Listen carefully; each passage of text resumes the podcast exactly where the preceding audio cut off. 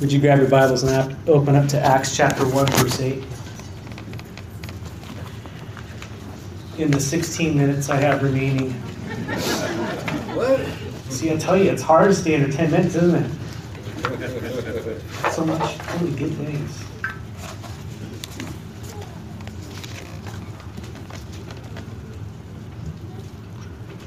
So last week, when uh, Casey and Riley were sharing, I had planned to um, share this, and I think the Lord had other plans, and so I'm going to share it right now.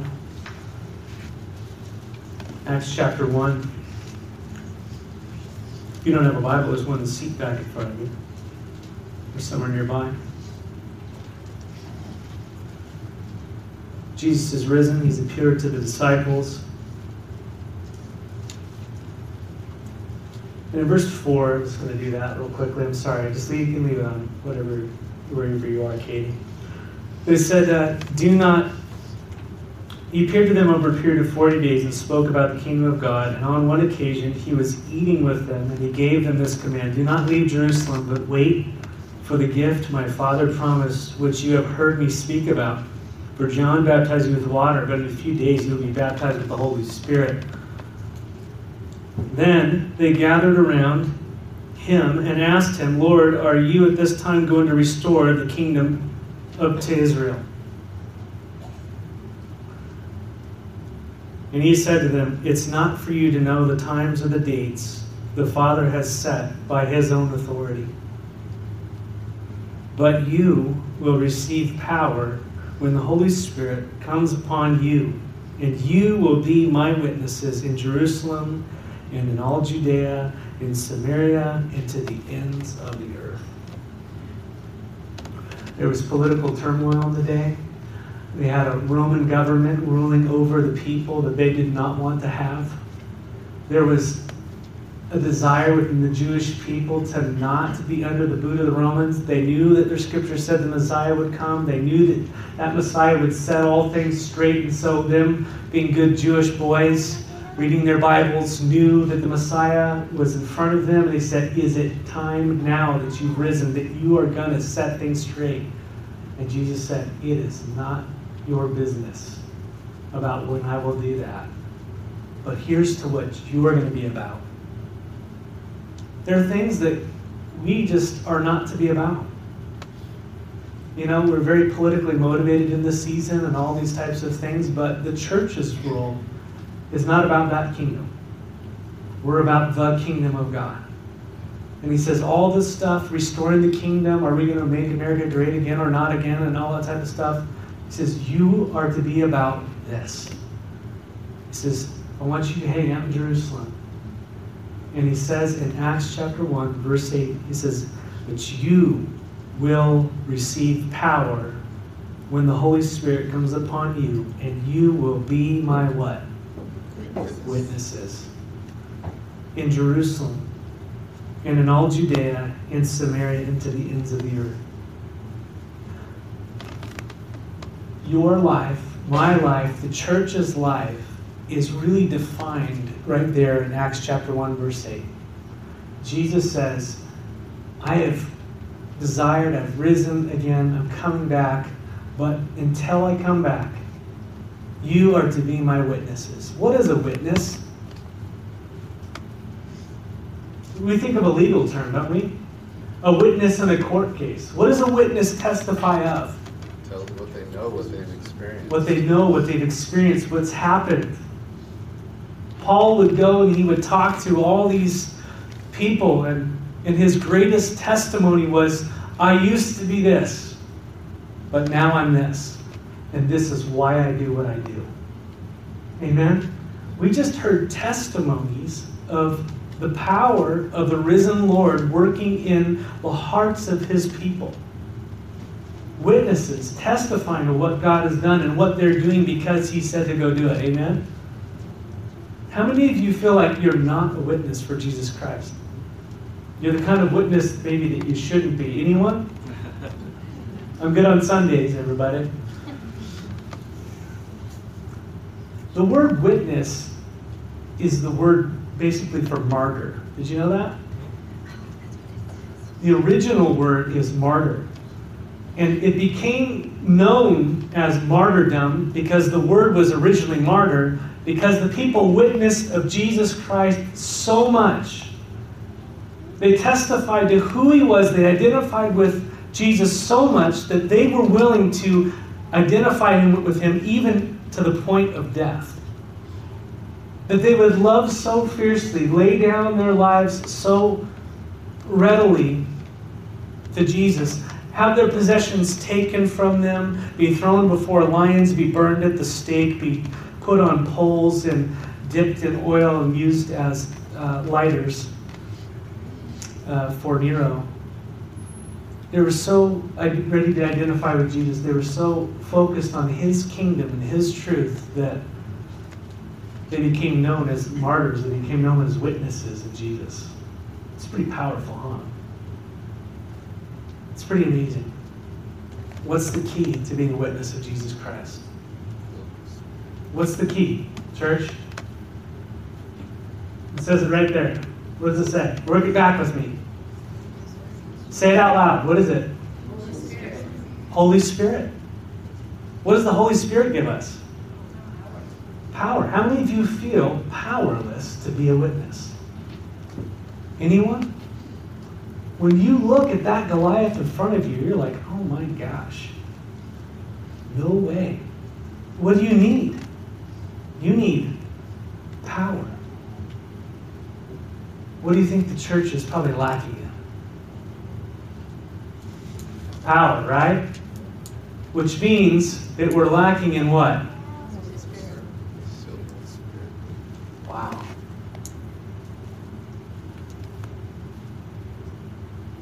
So, if you have the Holy Spirit, what happens? You will be my witnesses. The key indicator of someone who witnesses for Jesus Christ is whether or not they are filled with the Holy Spirit. How do you know whether you're filled with the Holy Spirit or not? Well, there's the fruit of the Spirit in Galatians chapter 5. You have love, you have joy, you have peace, patience, kindness, gentleness, self control. You want to know the power of addiction? It's to be filled with the Spirit. Do you know that? Because the fruit of the Spirit is self control. You want to know how you heal marriages? Be filled with the Holy Spirit. Because the fruit of the Spirit is love, joy, peace, patience, gentleness, kindness, self control. What do we need more of? Patience. Yeah, totally. Patience. We need more of the Holy Spirit. Another word for the Holy Spirit, amen? Oh. Well, we know that the scriptures teach that when we are born again, we're born of the Spirit. We're, we're new creations by Christ Jesus. In other words, Ephesians 2 says that before Christ, we didn't even care anything about the kingdom of God. We didn't care anything about being a witness. We didn't care about sharing our faith. We didn't care about giving, serving, none of that stuff. We were self centered beings. Now, we had a candy coat on us, amen, but at the core of that wicked lollipop was me. And I just wanted me kingdom, amen? Anyone? You all relate. But see, what happens is religion is that outward wrapper. Look how shiny and beautiful I am. But what happens is when we receive Christ, He comes in and changes the very heart of who we are. Jeremiah says that he, I'll give you a heart of flesh. I'll take out your heart of stone. And now we have the heart of Christ within us. The Spirit of Christ comes and dwells in the middle of our hearts. But it doesn't stop there. Now we, we long to do the things of the Spirit. We want to do the things of God. We have a new nature, a new thing. We still have our dumb old man attached to us, this body like a dead weight we're dragging around, right? That's what the resurrection's about, new body. Amen? Amen. But we have the Holy Spirit within us. And what you feed will grow. Very important. But we have the Holy Spirit, and He longs to do the will of the Father, just like Jesus, the Spirit of Christ. But how many of you know you have the Holy Spirit in you, but you just, there's this point of you just stop short of being empowered to be a witness. You, you stop short of being of being empowered of doing what God has called you to do and to be. Amen. And there's just a tremendous amount of warfare in that time. Anybody experience that? Amen. I think one guy we can all relate with is Peter. Peter was a zealot for Jesus. He loved the Lord, but he loved him like a brother. He didn't love him like God loves. Because God's love is sacrificial. And I, and I think this is a beautiful illustration. Remember what Jesus said? Uh, what Peter said before Jesus was, was crucified? He's about to go to the cross and, and he says, Hey, you guys to leave me or something like that? Peter goes, Man, where else would we go? We know that verse. And then, and then later on he says, Hey, I'm willing not only to go with you to Jerusalem, but I'm willing to die for you. How many of you say big boasts for the Lord? Send me anywhere. Do anything. Okay, love your wife. Oh, something bigger, grander, different. you know what I mean? But we have big boasts. We, we, we, want, we have this heart for God, but we don't have the power to do it. Does anybody relate with me? Can I hear an amen? Amen. And Peter was right there. What did he do? He abandoned Jesus in the moment God had called him to stand, right? He abandoned, he had the best things, but when it came down to actually doing it, the living it out, he said, No way. And he kind of did a half hearted thing. He stood by the fire and he was watching from a distance. And there's one point in the book of John, I believe, where Jesus sees him and he meets eyes with him when that rooster crows the third time. Because Jesus said, You want to do this, but you don't have it in you, Peter. I know you don't. He loves him anyways. And that rooster crowed and, and the eyes connected, and it says he went away and wept bitterly. Guess what he did? He went back to fishing. He went back to what he did before. And how many of you in your walk have felt like, man, I'm trying to follow Christ, but there's just no power, and I'm not a witness, and I'm just stuck, and I'm going fishing. And you just go back to the old hole you were in? Anyone? And so Jesus pursues Peter. Remember Jesus pursuing Peter? He goes after him. Peter's out fishing, and Jesus is on the shore, and he's making fish. Jesus already has fish, by the way. He's cooking it, he's on the shore, and Peter looks to him. He says, I think that's the Lord. He just jumps off the boat and starts swimming towards him. And then he says, Peter, do you love me? Remember? Three times. And Peter says, You know, I love you like a brother. In the Greek, we know that, well, I know, that Jesus says, what does he say? He says, No. Jesus says, Do you love me unconditionally? And Peter says, I love you like a brother. Do you love me unconditionally? Jesus says, I love you like a brother. I want you to feed my sheep. I want you to tend my sheep, Peter. Third time, do you even love me like a brother? Jesus says, brings it down to his level, and Peter just breaks down Christ. Says, yeah, it's bad. Basically, yeah, I love you like a brother. I don't have this unconditional love for you. I thought I did, but I don't. I want to, I don't have it. Fast forward to Acts. Jesus says, Peter, I want you to wait until you're filled with the Holy Spirit.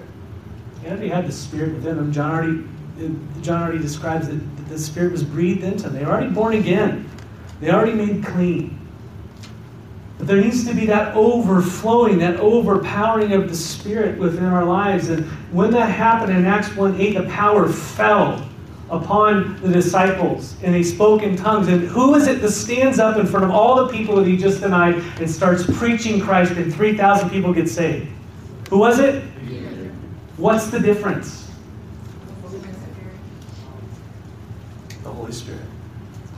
The Holy Spirit is not something to be freaked out and scary about. It is when people make it weird. It's not about barking and clucking and all this stuff. And I have to clarify what barking and clucking. There are movements within the church that say in order to be filled with the Spirit, you've got to do weird things. That is not what Jesus was. That is not the gospel. That's a false gospel. That's just weirdness. You're not going to act uncontrollable. You're actually going to have self control. Amen? For the Spirit. And by the way, that self control is not a prudishness. It's there's going to be mixed with what? Love and self sacrifice. You're going to look like Jesus more and more. Amen? And so the question is well, how? How do I be filled with the Spirit? How do I receive this power? Ephesians tells us to not be drunk with wine, but to be filled with the Spirit. You know that? Don't be drunk with wine, but be filled with the Spirit. That tells us that we're getting our power from somewhere else. Where do you get your power from, friends? Spirit. TV, entertainment, social interaction, sex, drugs, rock and roll. I don't know what it is. We're all getting our power from somewhere else, and they're all counterfeits, and they all feel good for a moment. But that word, if you if you kind of go into the Greek, you know, three minutes. Come on, we're going to bring it home.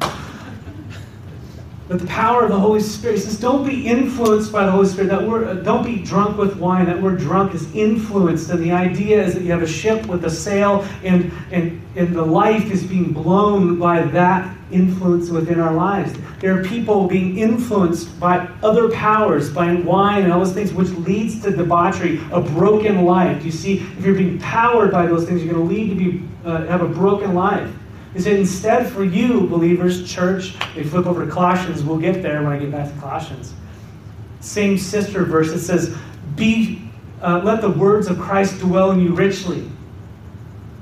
And then speak in psalms, hymns, and spiritual songs. See, the fruit of being filled with the Spirit in Ephesians is, is be filled with the Spirit and speaking to one another in psalms, hymns, and spiritual songs. Edification, building each other up. You see that? When you're filled with the Holy Spirit, you love people.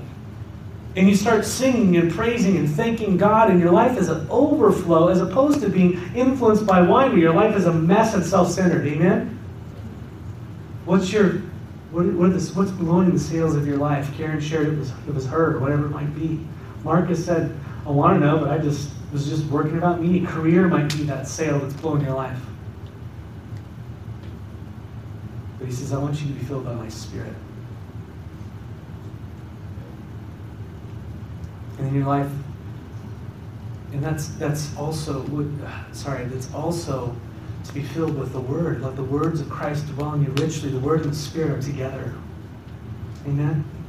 As you're filled with the words of Christ, what did Jesus say? Go love one another. But now I want to be empowered to do it. How do I do it? And then you get into the Beatitudes, and Matthew says, he starts talking about, hey, want to pray.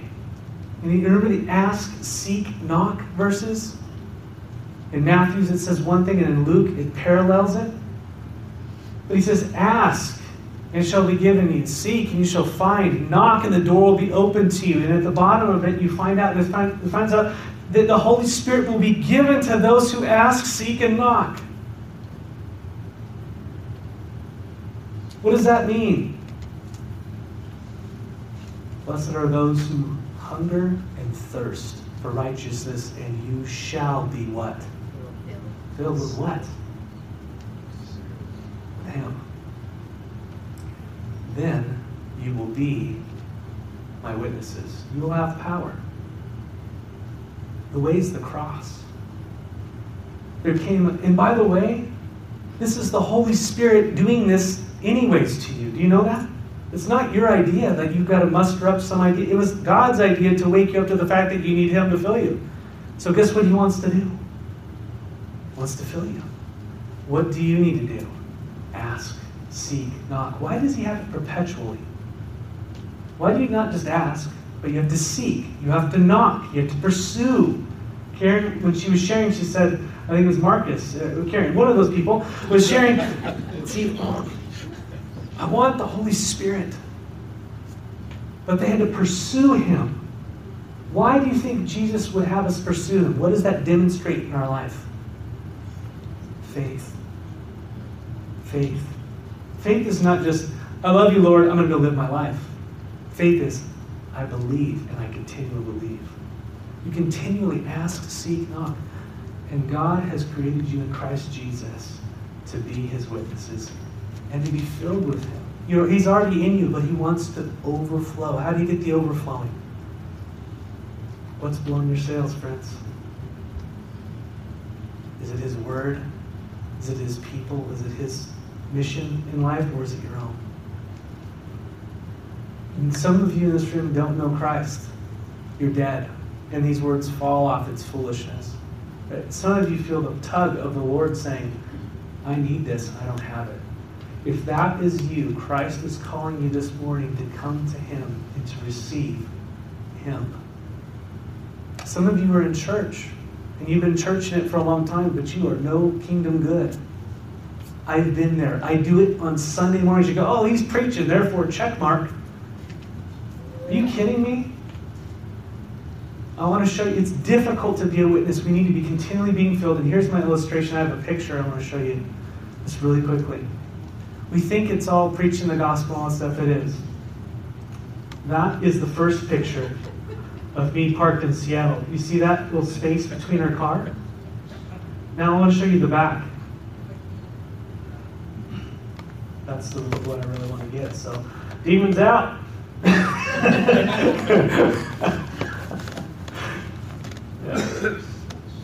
All right. You'll see it. You'll, you'll laugh. Christine couldn't even get her finger in between the car that was behind me in, in the car. Someone pulled up, we were sandwiched in, and they had the sticker on the car that they're going to come back in an hour and a half. That was a lot of fun. That's not a joke. And there was another picture. They were illegally parked and they just pulled in the side. So here we are. I just had got back from the cancer doctor. And we decided to go downtown to go to the wharf, whatever it was, or whatever it's called. And I come back to this. Let me tell you, hellfire, brimstone, and judgment of God. it's hard being a pastor in a small town. It's good for me, but it's hard. The Lord gave me an hour and a half to get in the Spirit. Because what was I going to do? I was going to give him the kingdom of Matt, church. You're laughing, but what did Jesus call us to be? His witness. In every circumstance of life. And believe me, I failed on the car ride up with my family. And, and so I'm just saying, in every witness of Christ, every every circumstance of Christ, right? Every circumstance. So I waited like a wolf for my prey. She came to the door. She reminded me of, of you, Hannah. This is really weird. I saw her. I'm like, oh no, this is the Hannah, is it? um, so she, it's similar age, you know, longer hair, longer brown hair. And um, she went to the little parking meter and she just opened her door and stuck in another hour. We closed it. And then she walked away and said, would you, I said, I've been waiting here for an hour and a half. Would you please um, back up so we can get out? My family and I can get out. And she's like, okay. You know, her eyes were a little glazed. That wasn't what reminded me of you. Don't worry about it. but she got it. She got, she got in the car, hit reverse, pulled up a little bit, right? And Christine comes over, gets in the car. She's going to drive because I'll run over someone. And I decided to go over to that girl's window and pull it down. And I look her square in the eyes. And I said, God loves you so much. I said, God loves you so much. I said, He sent His only Son, Jesus, to die for your sins. And I couldn't get the word sin out of my mouth. She goes, Is this a sin?